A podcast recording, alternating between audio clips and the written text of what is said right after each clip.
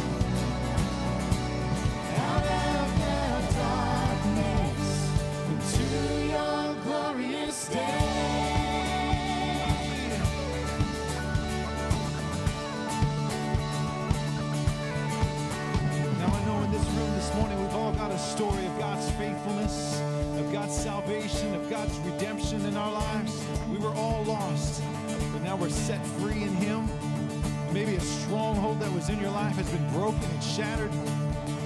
It's my testimony. It's your testimony. It's how we overcome by the blood of the Lamb and the word of our testimony. Let's declare it this morning. Here we go. I needed rescue. My sin was heavy, but chains break at the weight of your- I needed shelter. But now you call me. I'm a citizen of heaven,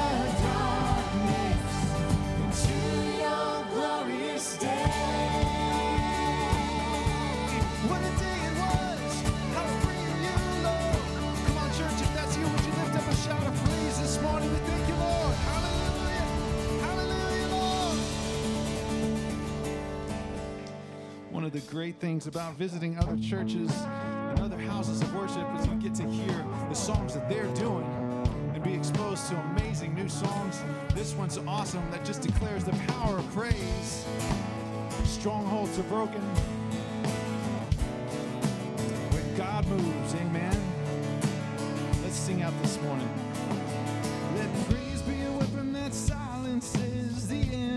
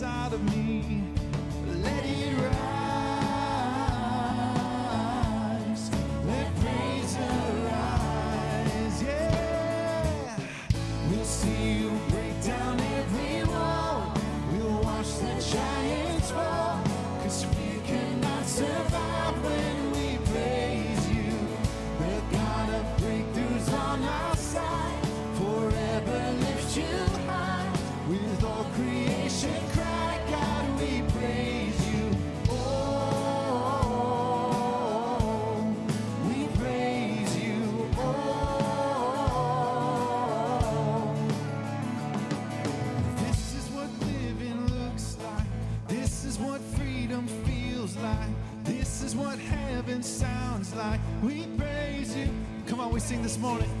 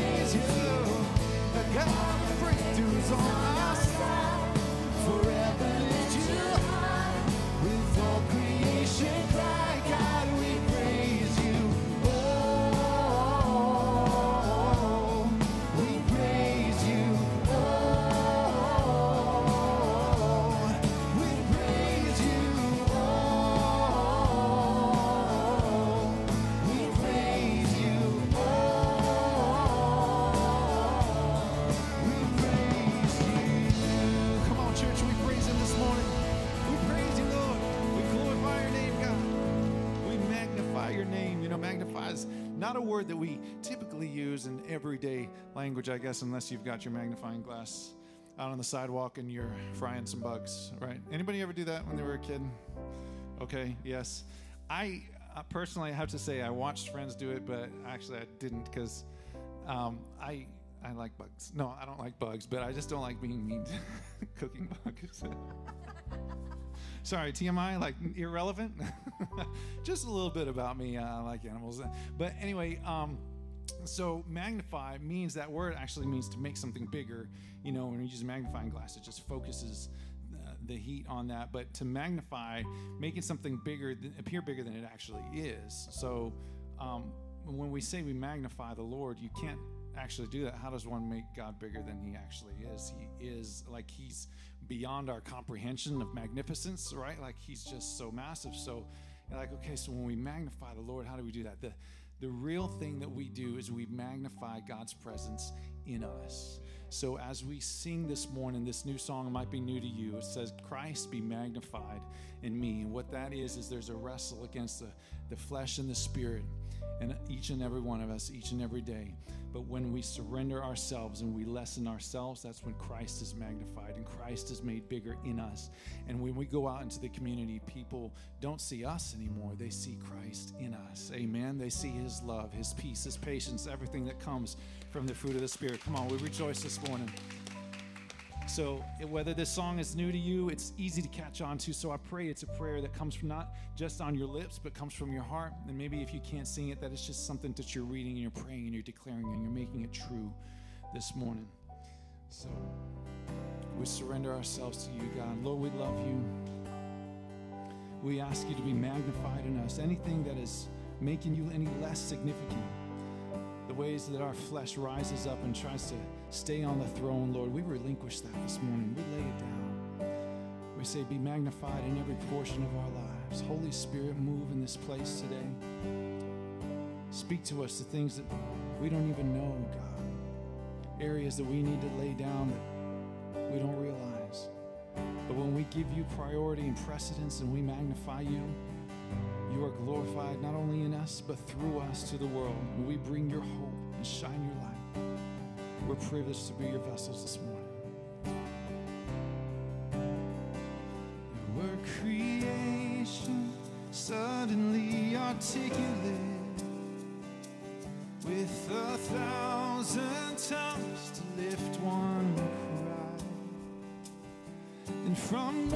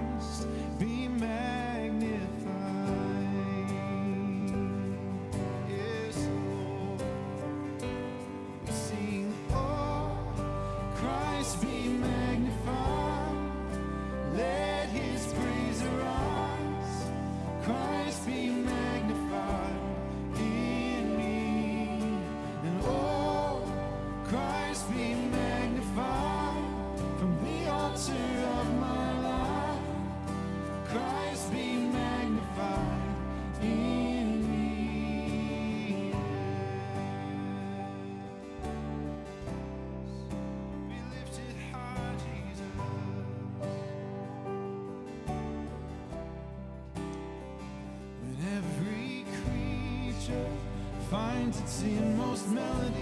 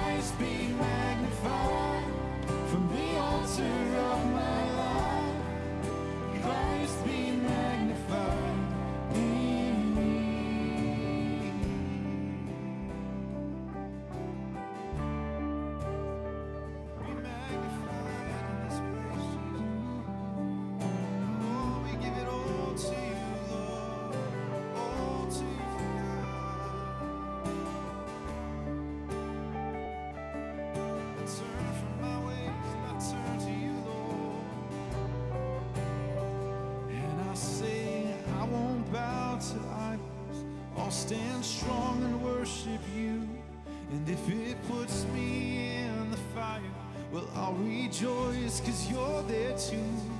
And I won't be formed by feelings, I'll hold fast to what is true. Cause if the cross brings transformation,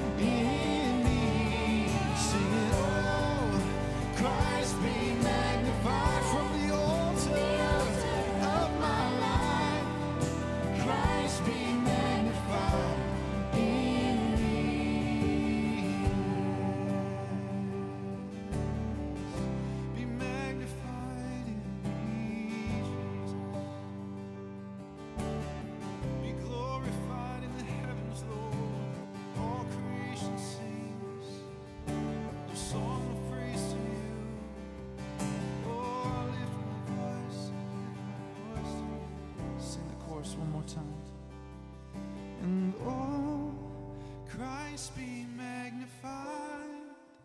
Let his praise arise. Christ be magnified in me. Oh, Christ be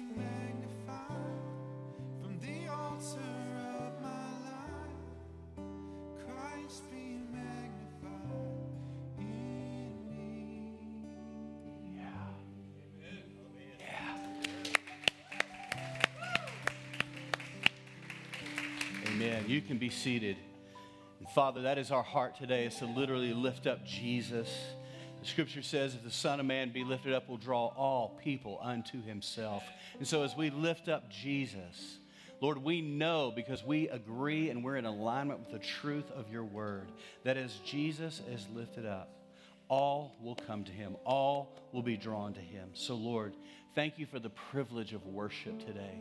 Thank you for the privilege of praise today.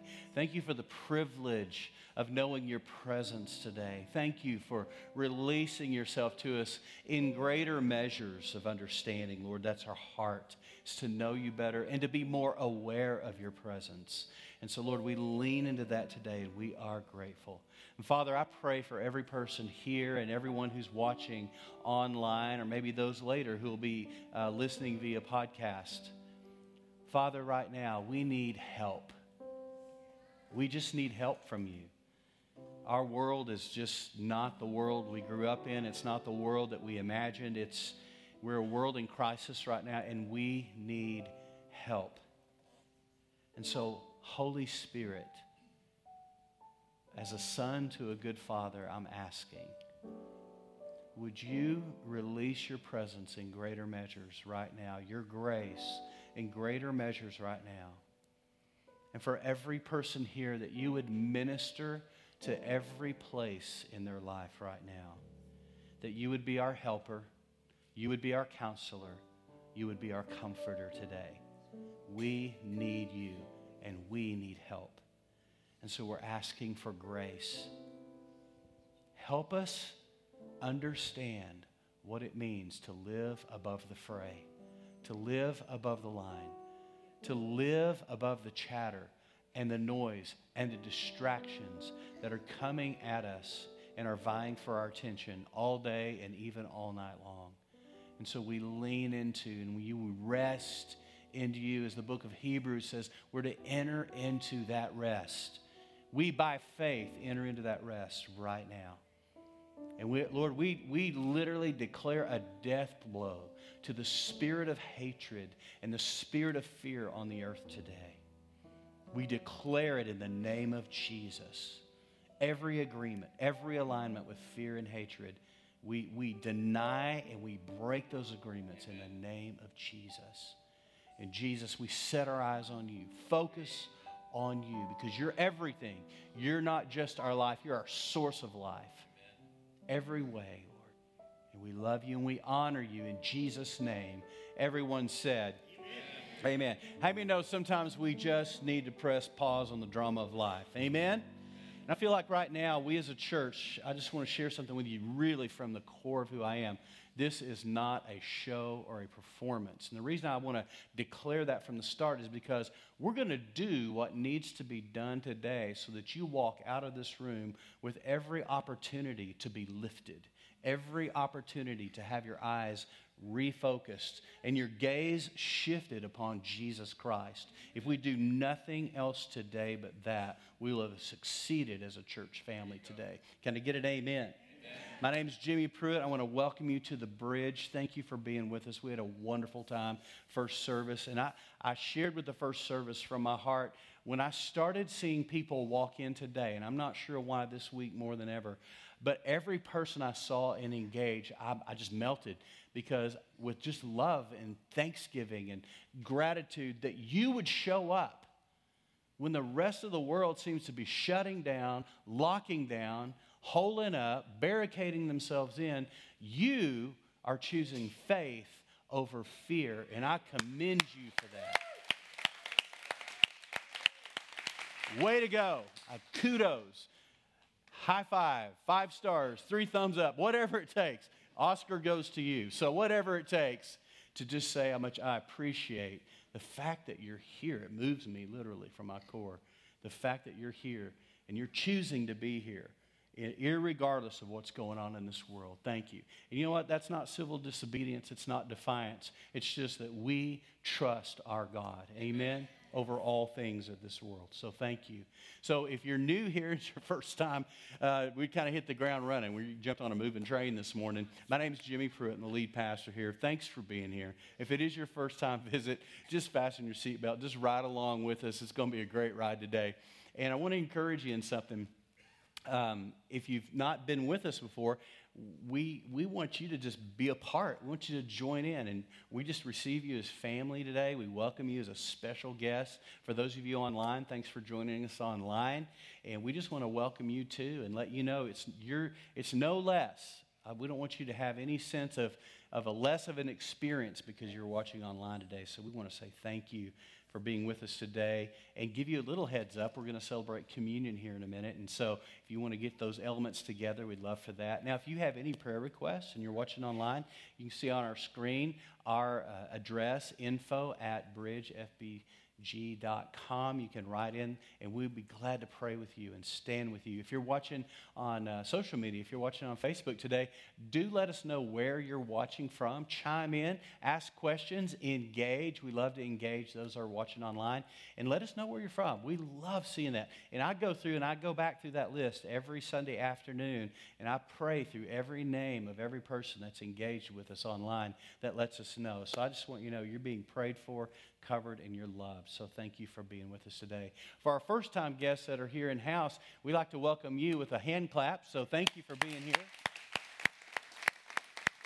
Also, let you know if you're a first time guest, we got this for you. It's a little gift. And if you'll stop by our Connect Center booth out there and uh, just there's a little Connect card, you can fill out that information there, and we'll give you a sack full of all kinds of goodies. And we just want to say thanks for being here. And that's our little gift to you for being here today. Also, want to let you know that we are constantly and on an ongoing basis praying for those that are on our VIP cards. I was stooping down to pick this up. Our VIP card, you can pick those up also at the Connect booth as well, or here on the stage if you don't have one. If you have yours, would you take it out right now?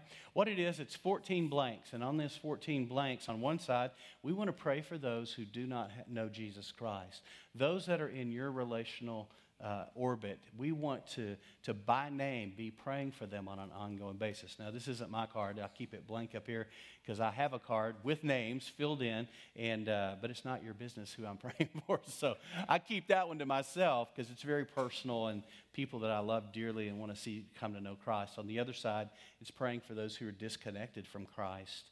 And we're saying, Lord, bring the prodigals home.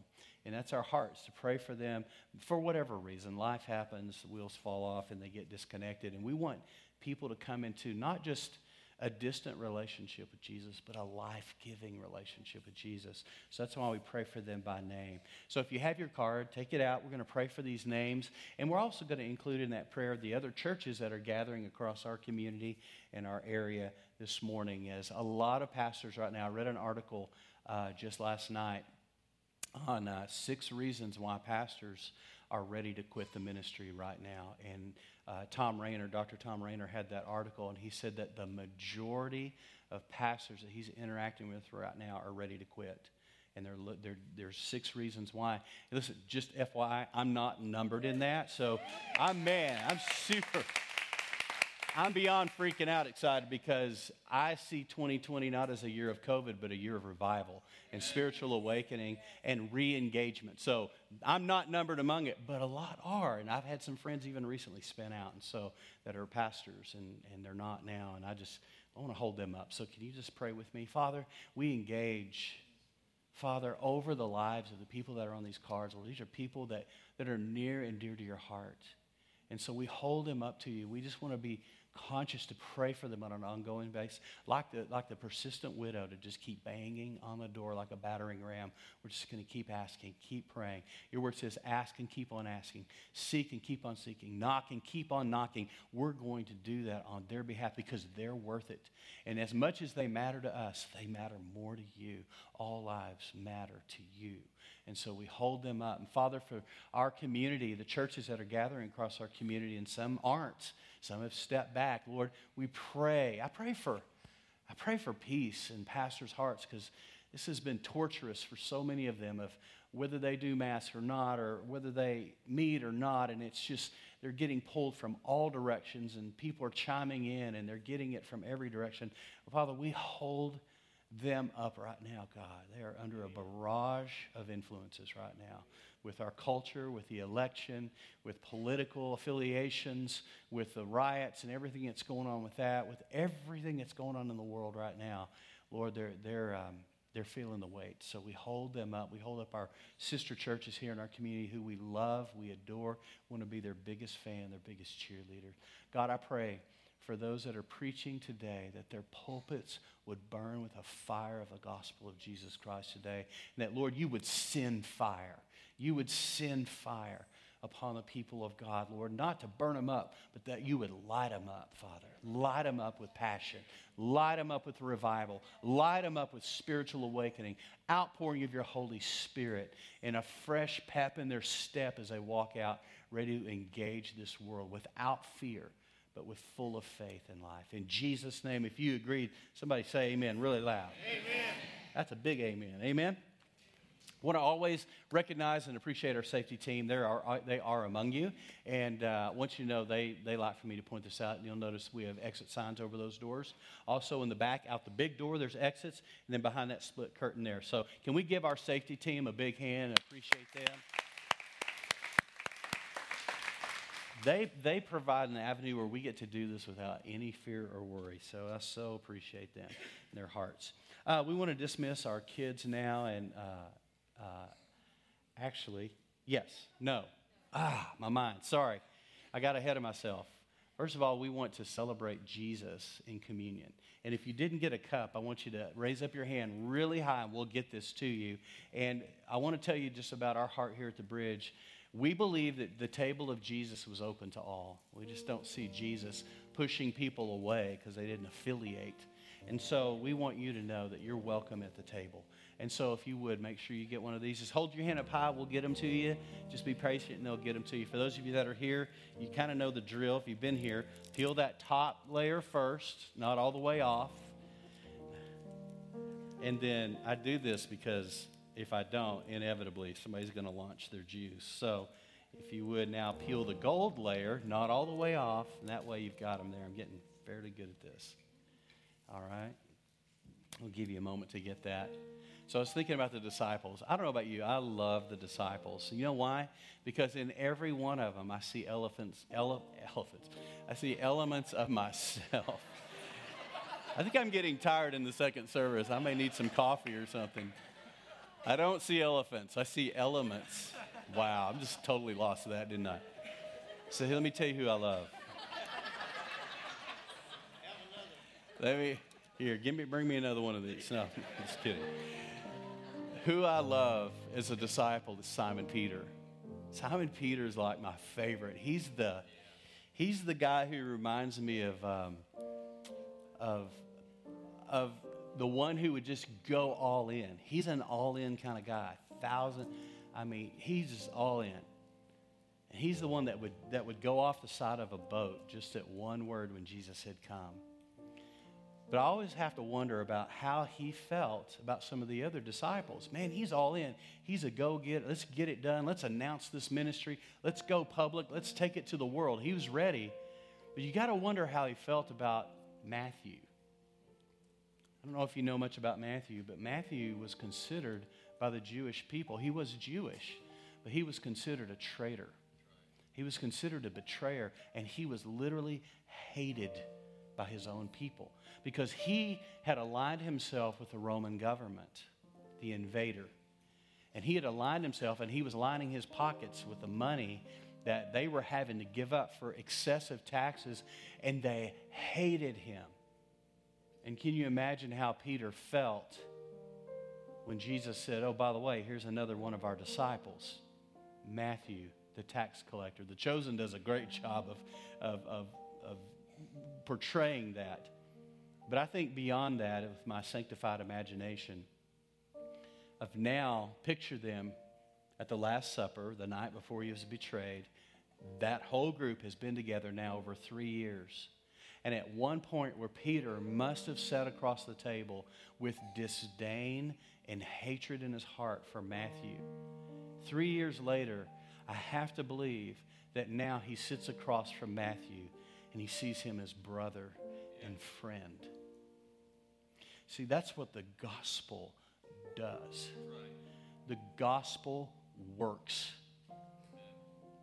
And in this hour, where brother is betraying brother, and son and daughter are betraying parents, and parents all over an election, all over what color shirt you wore to the polls. When right now, and as we move in towards Thanksgiving, there is so much division and hatred man on man, woman on man. It's, it's just, it's the spirit of hatred is running rampant in our culture. But we cannot be numbered among those. And the same disdain that Simon Peter had for Matthew, and yet the gospel, the good news of Jesus, flipped the script on that. We have to receive the gospel in our own heart, maybe fresh, maybe anew, to say, I refuse to walk in a spirit of disdain and hatred toward another human being. That should not be among us, family. And so think about the Last Supper, how the gospel changed Simon Peter's heart towards Matthew. And could it be that Jesus wants to change your heart towards someone that you're disdaining right now?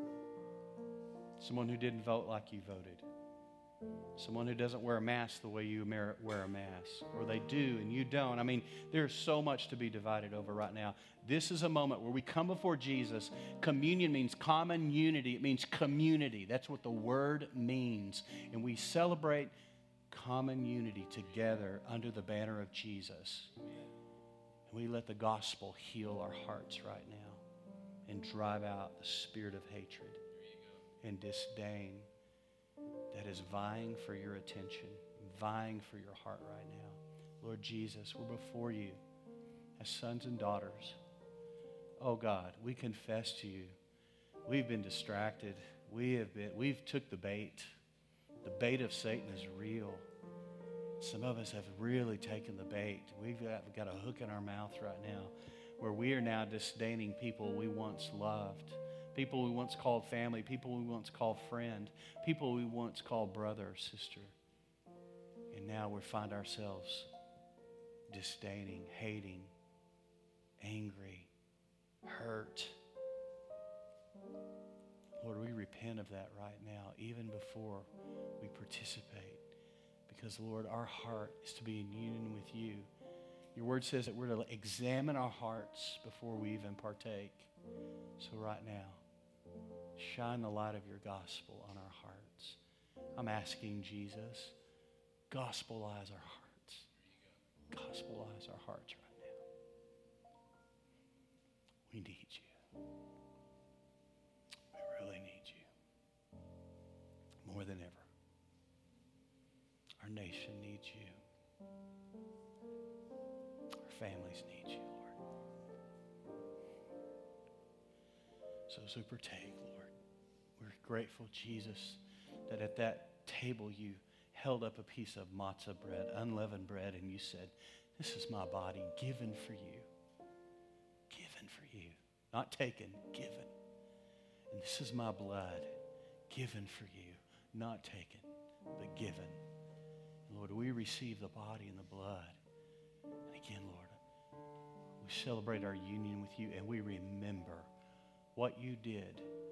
And even we're grateful for what you're doing. In Jesus' name, everyone said, Amen and amen. You can partake of the elements.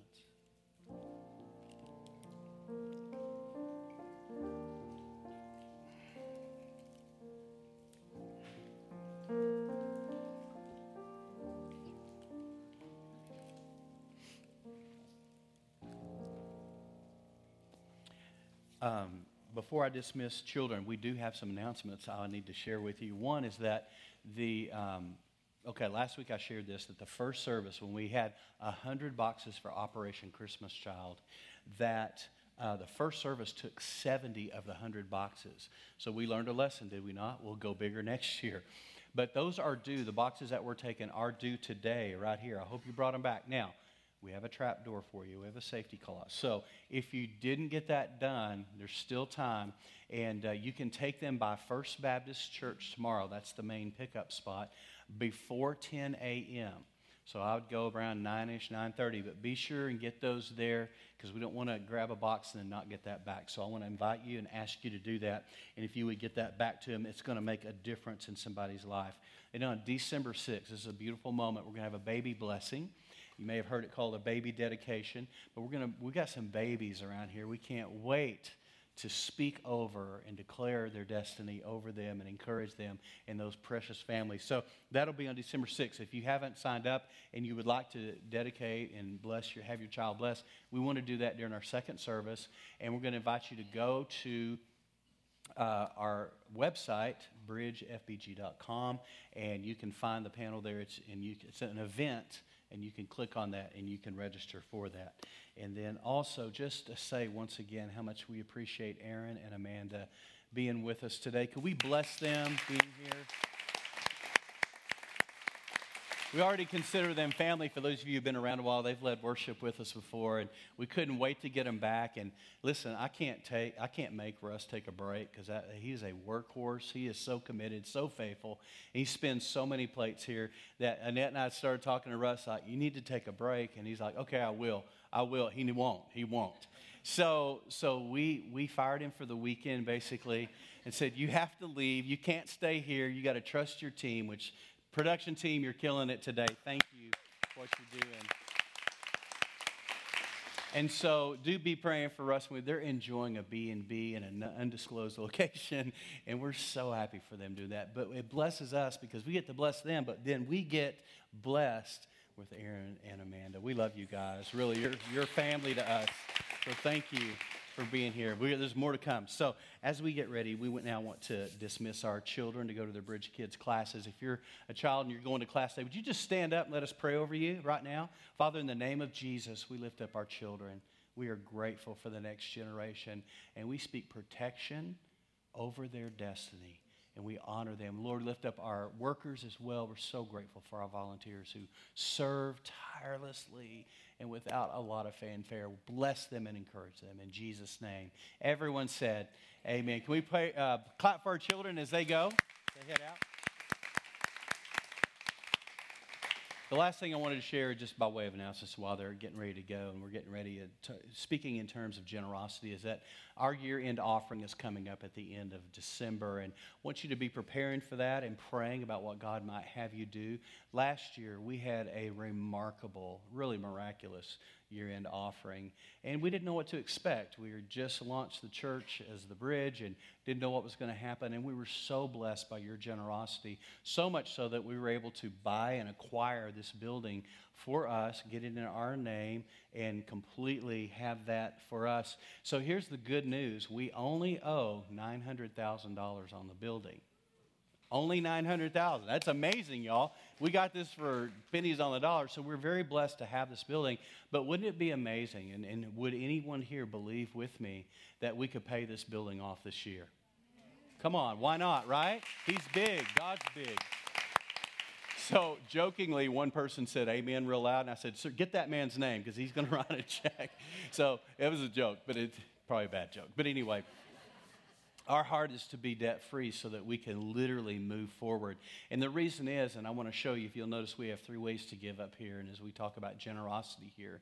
But we, our mentality is, is you're not giving to the church, we give through the church. We become a, dis, a distribution center, a hub for generosity. And so I want to show you the names of the people. And I don't know if you've noticed, but the screens are growing. We're running out of room on two screens of the people we're supporting, that we're blessing, that we're blessed to, to give to and support. I want you to pick a name or names or a ministry off of that screen. And when we pray for an offering, I want to ask you to just lift them up, hold them up.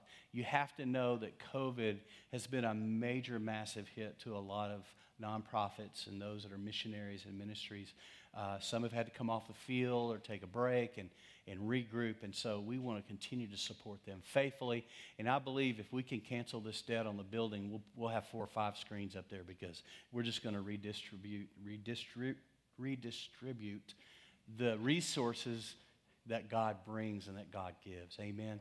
So let's pray for our offering. Just FYI, uh, we have offering containers around. There are the black boxes over there. You're going to be dismissed to go to that and give your offering. If you've already given online, thank you so much for doing that, or mail in. Thank you again. Let's pray over our offering right now. Why don't we stand and get ready to worship while we give our offering? Father, in the name of your Son, Jesus, we are so encouraged and blessed. You are so good to us. You are our provider. You're the God who meets all of our needs in Christ Jesus. We lean into and trust you for that. And I'm grateful to be a part of a generous body of believers called Bridge Church. We love you and we, lo- and we bless you. In Jesus' name, everyone said, Amen. Let's worship together.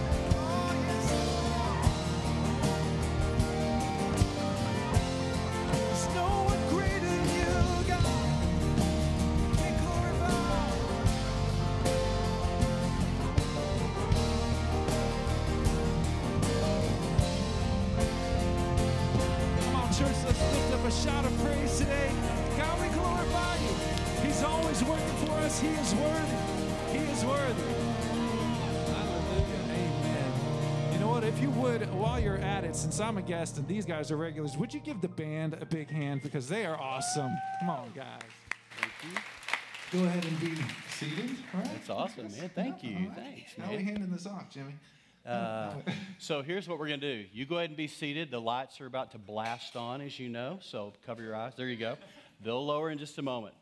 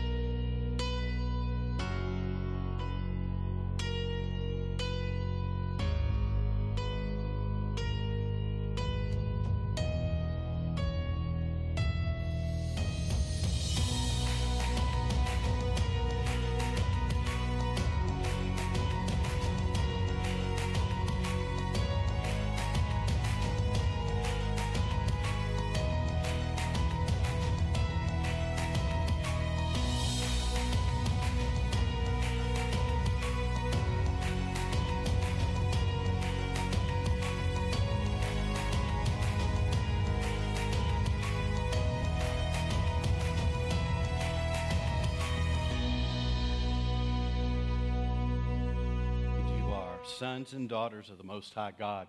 So I want to encourage you in something. A number of years ago, um, when I, for the first time, understood what identity in Christ means, it's kind of a weird term if you think about it because we don't all just think in those terms. But for the longest time, boy, I've got some fixing to do here. Pardon me. So for the longest time, to me, I just went about my business as a follower of Jesus. I was just doing the thing just like everybody else. I did what I was told. I was, okay, should I read the Bible? Read the Bible. Pray more, pray more. I just did what I, what I was told because that I didn't understand what was next. So, as a disciple, a follower of Christ, I was allowing those who were my authority and who God put in, in you know, church leaders, youth leaders, whatnot, just to sort of help direct my path. The reason I did that is because I did not at that point understand my own identity. I didn't know who I was. I knew, I knew I was a young man who loved Jesus. I know that Jesus saved me. I understood that when I accepted Christ as my Savior, something changed, something happened. He recreated my heart. My heart is not wicked, like the Bible says, the heart of man is desperately wicked. Well, that's before Jesus. See, after Jesus comes, He gives us a what? A new heart. And so my heart, I had a grand exchange right here. And now I've got a new heart, new heart, new life. So I didn't really get all that at first because as a young Christian, I'm just trying to grow in the Lord. But I began to realize we had moved out to Southern California. Was a youth pastor out there, just loving being in a different part of the world and getting all things new. And we had a, an amazing moment in our youth group where God just blew things up. We experienced outpouring, we, we experienced revival. We went from a little bitty youth group to, to over 200 in attendance. It just went, it was crazy. And it was like jumping, I, t- I joke about jumping on a fast moving train. That was like jumping on one of those hyperspeed trains and hoping it doesn't rip your arms out of socket. We were just holding on for the ride. And as this was going, I read a little booklet or a little book by Neil Anderson called The Bondage Breaker. When I read that book and realized all his whole thing about being free in Christ, being free from addictions and brokenness and all that, all centered and came back to understanding our identity in Christ. Not up understanding it here. See, this is the easy part. We can know things, we can know content. But I needed to know in my knower, so to speak. I needed to know in my heart who I was in Christ. So, how do you do that? I mean, it's one thing for somebody to tell you who you are in Christ, but it's another thing for you to know, discover, and in many cases, we need to go back and redig some old wells and recover who we are in Christ. Why do we need to recover who we are? Why do we need to go back and redig some wells? Here's why. Because right now, unless you're superhuman, the world is a very distracting place to be alive right now. Is anyone distracted on a daily basis? As if there wasn't other distractions going on in our lives, we added 2020 to the calendar, and that brought what? COVID 19, right? So now we've got this massive distraction with this. Not only is it deadly to some and dangerous to some, but maybe not others. But whether it is or not, it is a massive, massive emotional drain. I was listening to John Eldredge yesterday talk on a podcast about it. He said that right now we're experiencing cultural PTSD. This has so impacted our psyche, so impacted our heart, that we're literally reeling as a culture from this. And what a lot of you are feeling right now, where you're just like, God, I feel tired, I feel lethargic, I don't feel you know, and, and our little joke around the house is do, do you have the Rona? Do you have it? Do you have the Rona? Oh, that must be the Rona. And it'll cough. I go, Do you have the Rona? So it's become a little joke around the house because sometimes I have to laugh to keep from crying, folks. So this has been a crazy year. So add that distraction to it. So now you've got the whole shame game going on. Are you wearing a mask or not wearing a mask? Do you, don't you? Is it a mandate? Is it a law? Is it a rule? Is it a suggestion? I mean, we're torn and frankly, it changes so often, I'm not sure what's what right now Hello. about that. I'm just not. And so I, I, try to keep up with it, and then I get totally depressed because that means I got to read the news or watch a news feed or the hundreds of videos y'all send me through the Facebook Messenger. Please stop. stop. I'm like a, a fish on a hook with that stuff. So if I love you, I'm going to, okay, I'll look at, ah, no, stop. Stop the madness. I don't look at them anymore. just disengaging from a lot of that right now. Why? Because it has become a negative distraction in my life. And what it's doing, it's keeping me from living above the line. See, you got to understand there's a big story going on, an upper story, and there's a line, there's a lower story going on. We live in the lower story. That's what's right in front of us. What we touch, see, feel, taste, hear. That's all of this sensory stuff that we live in right now. That's the lower story. But there's an upper story going on, and it has to do more with the kingdom of God. Now, the kingdoms of, of this world are going to pass away, family. This is all very short lived stuff. Hallelujah. You like that? You like that, Colonel? So, but here's the deal the kingdoms of our God and King, the kingdom of our King. I'm telling you, it is eternal and forever. And that's the one. And I'm just reminding you, maybe re reminding you of who you are in Christ, that you are a son and you are a daughter of the Most High God. Now, here's the deal I have to constantly realign my thinking to this because I get distracted too. Oh, I forgot to mention flu season's among us. Woohoo! So we've got that to throw in the mix with COVID. Now, beyond that, what else do we have going on? We have domestic terrorism. Uh, they call them uh, protests, but they're actually just, just terrorism, is all it is. So we got terrorisms going on from within right now, all over in major cities all over the place. Now, let's add something else to that. How about let's add an election that has been the most divisive election probably in the history of America? And here's what I'm sad about. And I brought it up in my little prayer earlier, but I got to speak to this because you, some of you are going to sit across from the table eating a turkey leg in a few days from somebody that is in your family that you have grown up with and have loved until this year. So, about three years now, three years ago, um, John Eldredge and his team at Wild at Heart up in Colorado Springs, Colorado, were praying and they were sensing something in their prayer time as a group, as a ministry. They meet every morning and pray together. And they kept, this thing kept coming up, and, and, and they would sort of like shrug it off, like, it doesn't even make sense right now. And what it was, they identified what they believed was a spirit of hatred released upon the earth. That sounds pretty epic and bold and, you know, big. And, and even when one of them said it in their prayer time, while it sort of resonated, it, there wasn't a lot going on at that time that gave a major indication toward that. Well, that was two and a half years ago. So when we were in Colorado Springs last year, about this time, was it this time? About this time, and uh, and they shared that, and and I remember thinking, no, that doesn't really bear witness with me, because at that time, all this stuff hadn't happened. 2020 hadn't happened. So I, I, we left. I was going, okay, I get it. Okay, spirit of hatred, but it didn't really like come back up in my mind much. Until things started happening in our world that sent an alert, sent a flag up to me that this is that. And there are very few people right now that have not been touched or impacted by the spirit of hatred. I mean, whether it's shaming, whether it's disdainment, disdaining somebody. You know, there are families that have been so divided by politics right now. Oh my gosh. Thanksgiving is going to be very uncomfortable for a lot of families this year, and that is tragic. That is tragic. So, what used to be a preference in political persuasion has become a hill that people are ready to die on. You know what I think about that? Not that you asked, but I'm going to tell you anyway because I have the microphone right now.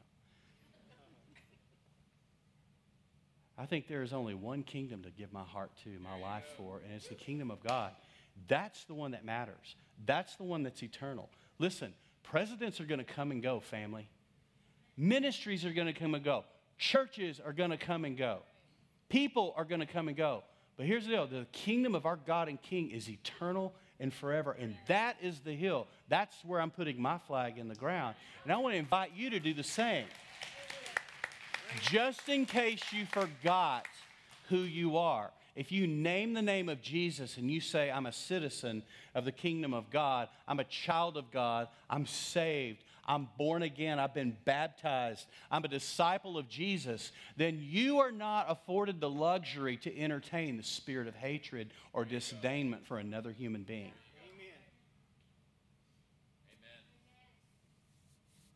Just going to let that simmer. We got that on the back burner on low. Just let it let it simmer for a minute. We need to receive that.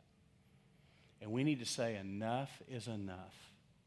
This is why identity is important because a lot of us through all this stuff Listen, I'm in there getting mad just like you. I'm frustrated just like you. I'm in there getting tore up over this stuff just like you. But I've had to go back to and redig some wells in my own life to say, all right, I gotta, I gotta get into realignment here because right now I'm out of alignment. I'm out of balance right now. If you've ever driven down the highway and you pull up beside a vehicle who's thrown a weight off their tire, some of you guys are going to know what I talk about. That tire's just bouncing. And in your mind, you're thinking that tire's not going to last very long. Why? Because it cannot sustain that, that level of abuse for a long period of time. Did you know that our souls and our hearts are under sustained attack right now? There is sustained abuse to your heart and to your soul right now because of what is going on in our world. And we have to say, enough is enough. So if it's not enough for you to say it, here's what the Holy Spirit's been saying to me Remember who you are. Because I'm telling you, I can get as wound up as you over this stuff. I can get as angry as you. And constantly now, Holy Spirit keeps saying, Have you ever had the Holy Spirit throw a flag on you, a penalty flag? You know, it's just like you're on the field and then flags just go off everywhere. What is that? It's the Holy Spirit saying, Stop. By the way, the word rebuke is not a negative term. We've turned it into a negative thing. Rebuke simply means to arrest or stop, it literally means to stop movement or stop motion. So when the Lord rebukes us, it's not an angry, harsh thing, it's just stop. When Jesus rebuked Peter, he was telling him to stop. When the Holy Spirit rebukes us, it's love. He's just saying, stop that. Stop thinking like that. Stop going there. Stop letting your heart be dissected by the culture and the spirit of the age, spirit of hatred. As we look into God's word about identity, we're using the bookmark today and just want to share a couple of truths with you. We've been going through the, the, the five truths, and we're on number five today. And if you have your bookmark, take it out. If you don't have one and you would like one, we have them up here on the corner of the stage. There's there's some on the tables in the very back by the sound booth, or there's some out there at the Connect Center. Feel free to get up and get one. As I told the first service, I have six grandchildren. Nothing shakes me. So you feel free to go get one. You're not going to bother me or anybody else because I would appreciate and love for you to have one. So feel free to get one if you need one. So we're going to go all the way down the list. We've gone through God desires an intimate relationship with you. That's on the card. All this is is a tool, by the way. All it is is the Word of God put into a form that you can pray, speak, declare, receive, and have your spirit lifted back up to the upper story above the fray. There it is. God desires an intimate relationship with you. Number two, Jesus himself is a Christian life. Number three, Jesus is our source for this life. I love that. Jesus wants to live his life in you and through you. We talked about that primary preposition. In you and through you. Love it. And then listen to this. We're going to cover this last one. Jesus living through you will fulfill his purposes. You have to understand something. You were not created for you, you were created for him out of his good pleasure. He created you for himself because he wanted somebody else to love. So he allowed you to be born. And here you are on this planet with the sole desire to fulfill his purposes in your life. Now, he lets us do a lot of stuff because we get a lot of bonuses and benefits in this deal. We get to live life. We get to participate in Garth Brooks at the dance. We get to dance. We get to have this life. We get to enjoy this world and be a part of it and fellowship and connect and enjoy the good things of this world. Every good and perfect gift comes down from the Father of lights, in whom there is no shadow of turning. He releases good things for us. Why? Because He loves us. So we're created for His purpose. So here's the problem if you're not living for Him, for His purposes, then you're not operating in the way you were designed to operate. You're like a tool that's being misused. You're like a tire out of balance. It was never meant to roll that way. And so God has created you to roll a certain way and to live a certain life. So here's the deal we get to spend the rest of our life finding out exactly what He wants us to do. Listen, this isn't a negative thing, this is an exciting thing. Because I'm telling you, anybody who tells you the Christian life is boring, they don't know Jesus. They know religion, but they don't know Christ. Jesus was an adventurer. He was talk about wild at heart. He was the original outlaw. Jesus went against the flow, against the grain, upstream when the stream was running down. Jesus was the original outlaw. Let me tell you something to follow him and to know him is a life lived on adventure. So if your Christianity is boring, I'm sorry, that's not Christianity.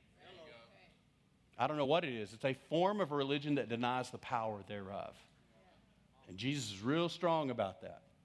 So I want to encourage you today let's get on the right train. There's a lot of trains going on. Let's get on the right one, and it's the train of Jesus.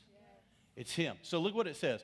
It, uh, so this is truth number five. You see it. Jesus living through you will fulfill his purposes. And here are some of the benefits or these purposes that come along that come to us as followers of Jesus. Use this card, keep it handy, grab several of them, keep them all over the house, in your Bible, wherever, dash your car, wherever you need them, stuck on your refrigerator, so that you can walk by and go, wait a minute.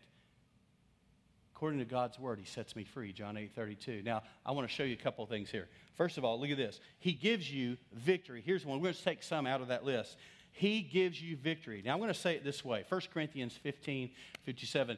But thanks be to God, He gives us the victory through our Lord Jesus Christ. Let me tell you who, what your identity is. Your identity is not victim. Your identity is not victim. Now, it doesn't mean you haven't been, have not been victimized. You may very well have been perpetrated against. You may very well have been victimized. And you know what? But that doesn't make you, uh, by identity, a victim. That's right. In fact, according to God's word, you are a victor. Oh, wow. I got one almost amen and a nod. In Christ, you are victorious. Do you not understand this? That in the end, we win? Wait, that's good, but it gets gooder from there.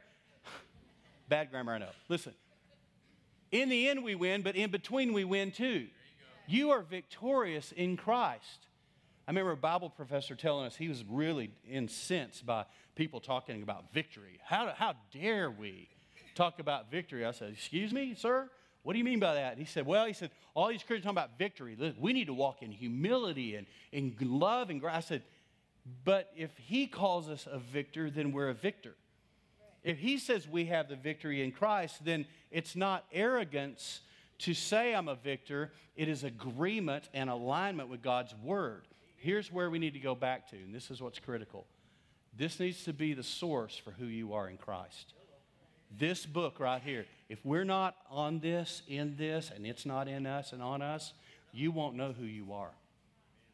Here's the deal when you know who you are, you will know what to do. Anybody need direction right now? Anybody need to know what true north is right now in the middle of all this craziness? Anybody need to have their scale recalibrated, their compass repaired? Anybody here need their GPS to work like it's supposed to instead of constantly saying recalculating because you're off course? If that's you, then this is your true north. This is your identity. This is you are who he says you are. And if he says you're a victor, well, guess what? You're victorious. That doesn't mean you look victorious in the moment. That doesn't mean it looks like it's all happening for you right now because people are at different places. Because when you're in the valley of the shadow of death, you feel like anything but a victor. Can I get an amen? Let me tell you something the valley of the shadow of death gives way to a mountain. And it's a mountain that you're going to come out of that valley eventually, and you're going to come out a different person than when you went in. You're going to be shaped, you're going to be molded, you're going to be crafted, you're going to be defined. And when you come out and God defines who you are, you will come out stronger than when you went in. Jesus went into his wilderness driven by the Holy Spirit. He came out in the power of the Holy Spirit. That's what a wilderness does. So, is the wilderness God's will? Oh, He uses wildernesses well in our lives. And some of you find yourself there right now. I want you to know something. You are a victor in spite of what it looks like right now. So here's the key to this it's actually getting this truth on your mouth, on your tongue, and saying, you know what? I believe in the power of words. Now we know power, we know the power of words because how many of you know negative and critical words have an impact? What just stands to reason? Follow the logic train. That if negative and critical words have an impact on us, can you imagine getting God's word on our mouth and what kind of impact that could have on us? So to say that you are a victor through Christ Jesus is not arrogance, it is simply agreement with God's word. You don't go around beating your chest. In fact, it should bring humility to your life. But here's what I refuse to say ever in my life, and I've had opportunities too. I refuse to ever declare that I am a victim. There you go. Thank you, Lord. There are people who have been victimized and they've embraced the identity of a victim. Now, here's the deal once you embrace the identity of a victim, you're no longer a victim, you are now a volunteer. That means you have moved into a new place of acquiescence, a new place of receiving. That has now become your identity. And that is a dangerous, dangerous place, family. I go back to God's word, and He tells me that in Christ I have the victory. In Christ I can do all things through Him who strengthens me. In Christ I'm the head and not the tail, above only and not beneath, blessed coming in, blessed going out, blessed in the city, blessed all the way out in Harper. I am blessed wherever I am. Amen? Amen. Why? Because God's word says it. And for me to agree with God's word is to bring myself into alignment with truth, not facts, truth. And truth is that which lasts forever. Facts are temporary and subject to change. Diagnosis, fact. Truth, oh, God's bigger than any diagnosis. Can I get an amen? So listen to this. He gives the victory. Thanks be to God. Here's the second one. We'll just do a couple of these. He meets your needs. Can I get an amen? Now, listen, we say amen by faith because here's what I've learned about God He's never early. Anybody know what I'm talking about here? I mean, you're praying, you're believing, you're asking, you're like, Lord, I got needs here. This is serious. But let me tell you, He is rarely, ever, ever early, or maybe that's just my story.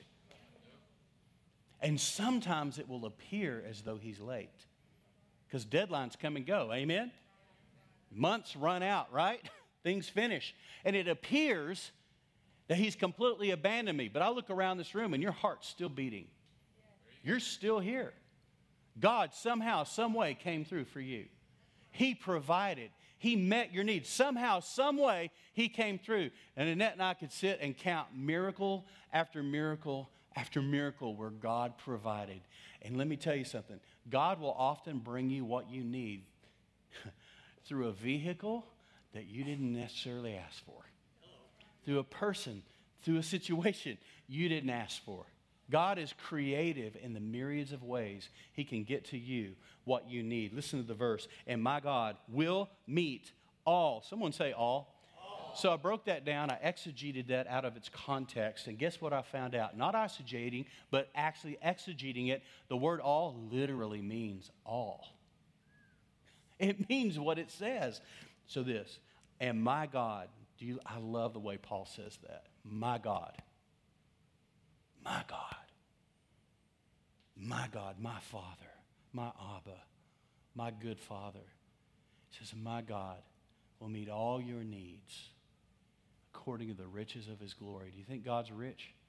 You heard that? He owns the cattle on a thousand hills. Guess what? He owns the hills too. he didn't just own the cattle, he has it all. It's all his. And whenever there's lack, whenever there's that, I go back to Psalm 23. God, Oh, you're my shepherd. The Lord is my shepherd. I shall not lack or want for any good thing. Why? Because He's God. And He's my shepherd, and I trust Him. This goes for all kinds of things. I sat with a precious couple yesterday. Many of y'all know Judith Rost.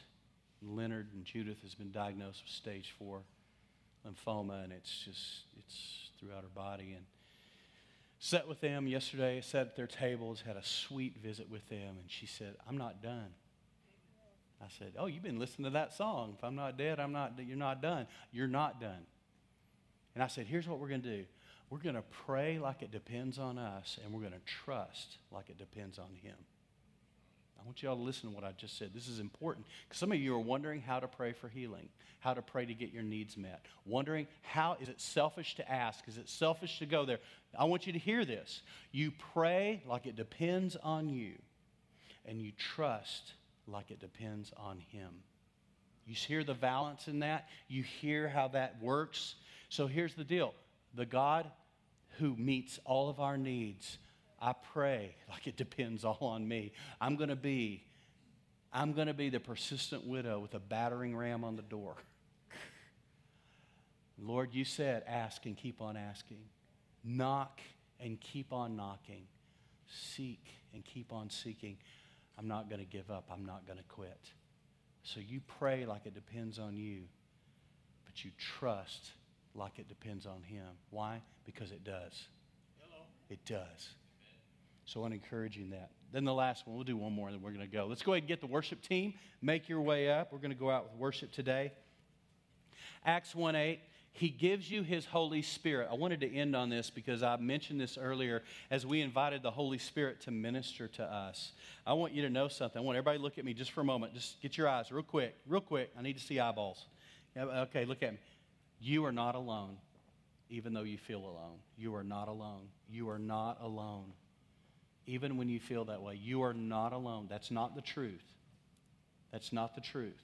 You are never alone. If you're a child of God, you've given your heart to Christ, you've been baptized, you're following Him as a disciple. Not perfect, don't have it all together, but you're His daughter, His son. You are not alone because He has given you His presence in the Holy Spirit. The Holy Spirit is a spirit called holy, that means set apart. And He is the Holy Spirit, the Spirit of Jesus in you. Jesus said it's expedient, He told His disciples, it's good for you that I go away wait a minute, it's not good that Jesus goes away. He said, no, I have to because for me to go away, the comforter then can now come. In other words, my presence will be released in the Spirit. And we saw that happen at Pentecost. Look what it says in Acts 1 8. But you will receive power. Someone say power.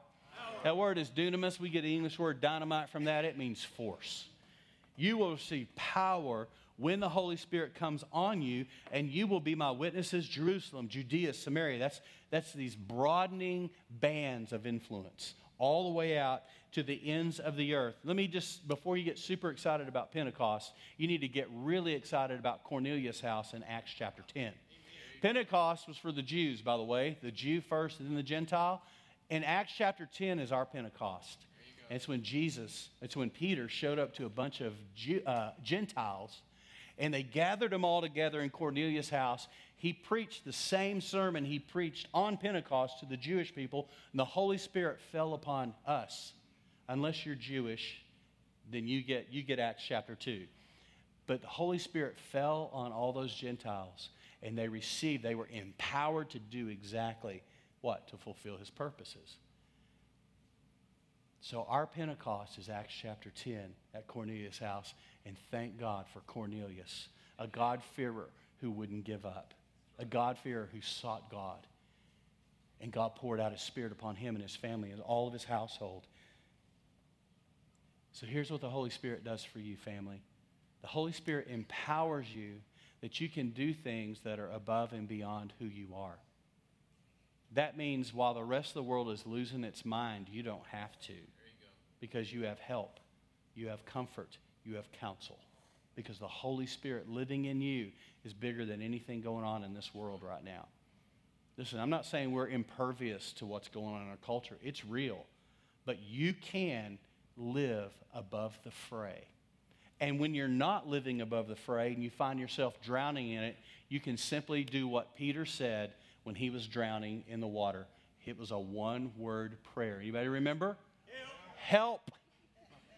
Help. Best prayer in the Bible help. And guess what? Jesus was right there. A lot of us are walking on water and it's a little shaky right now. The storm is there.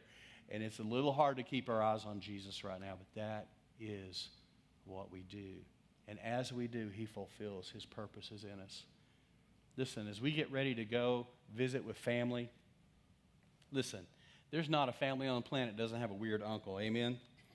Let's just be honest. Now, if you're wondering who that weird uncle is, that might be you. If you can't put your finger on that one. But I'm just saying, we all are going to be in the presence of people that it can be very difficult. And the times we're in, it can even be ex- amplified and expounded. And I want to pray a prayer over you to literally break any agreement that we have made with the dark side, with the enemy. Because what we tend to do is we make agreements with things that lock us in. See, when I make an agreement with somebody, I shake somebody's hand and we make an agreement. We now strike a covenant.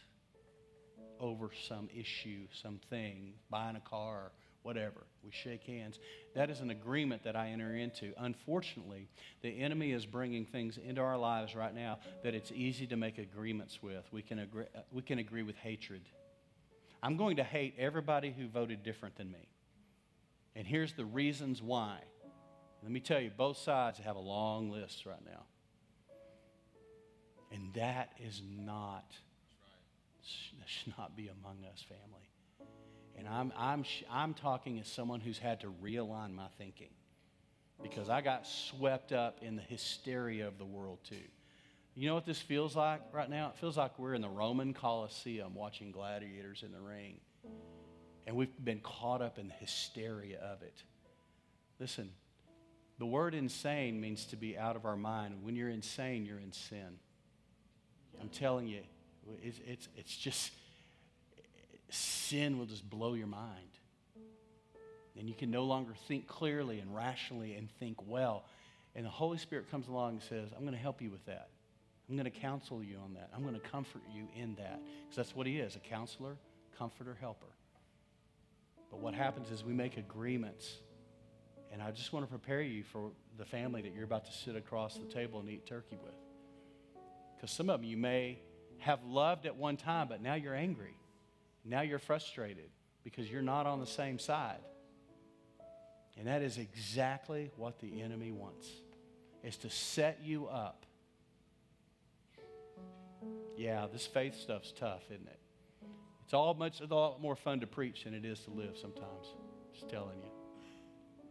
So would you bow your heads and would you I'm going to lead you in a prayer to break any agreements that you have made in regards to things that in your heart you know are not necessarily true. But in the hysteria of the day, we've, we've, we've grabbed hold of some things and we've made them our own and we brought them into our heart. And now they're identifying us. When the only thing that needs to be identifying you and me, friends, is the Word of God. We're sons and daughters of God. That's what needs to identify us.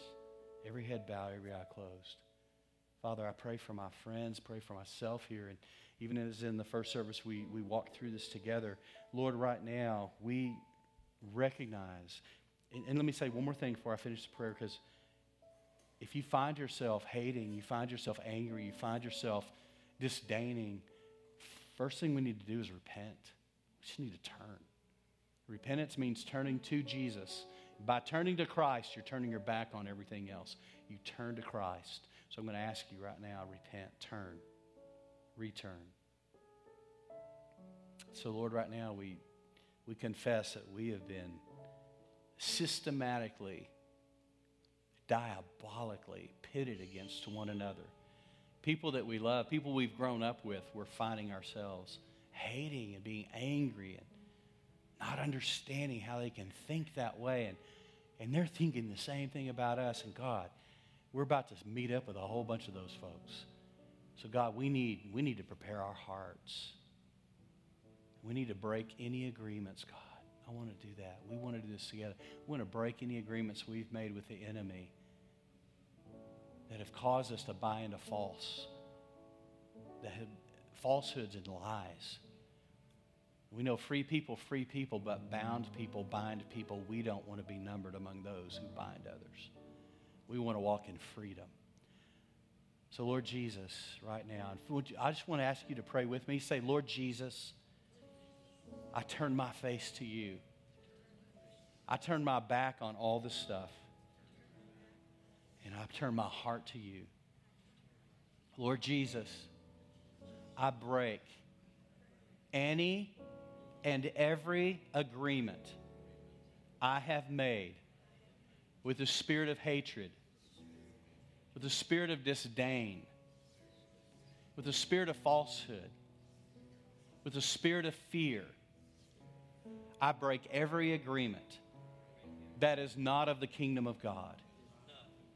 And I turn my heart to you and I repent and I receive forgiveness I receive your grace.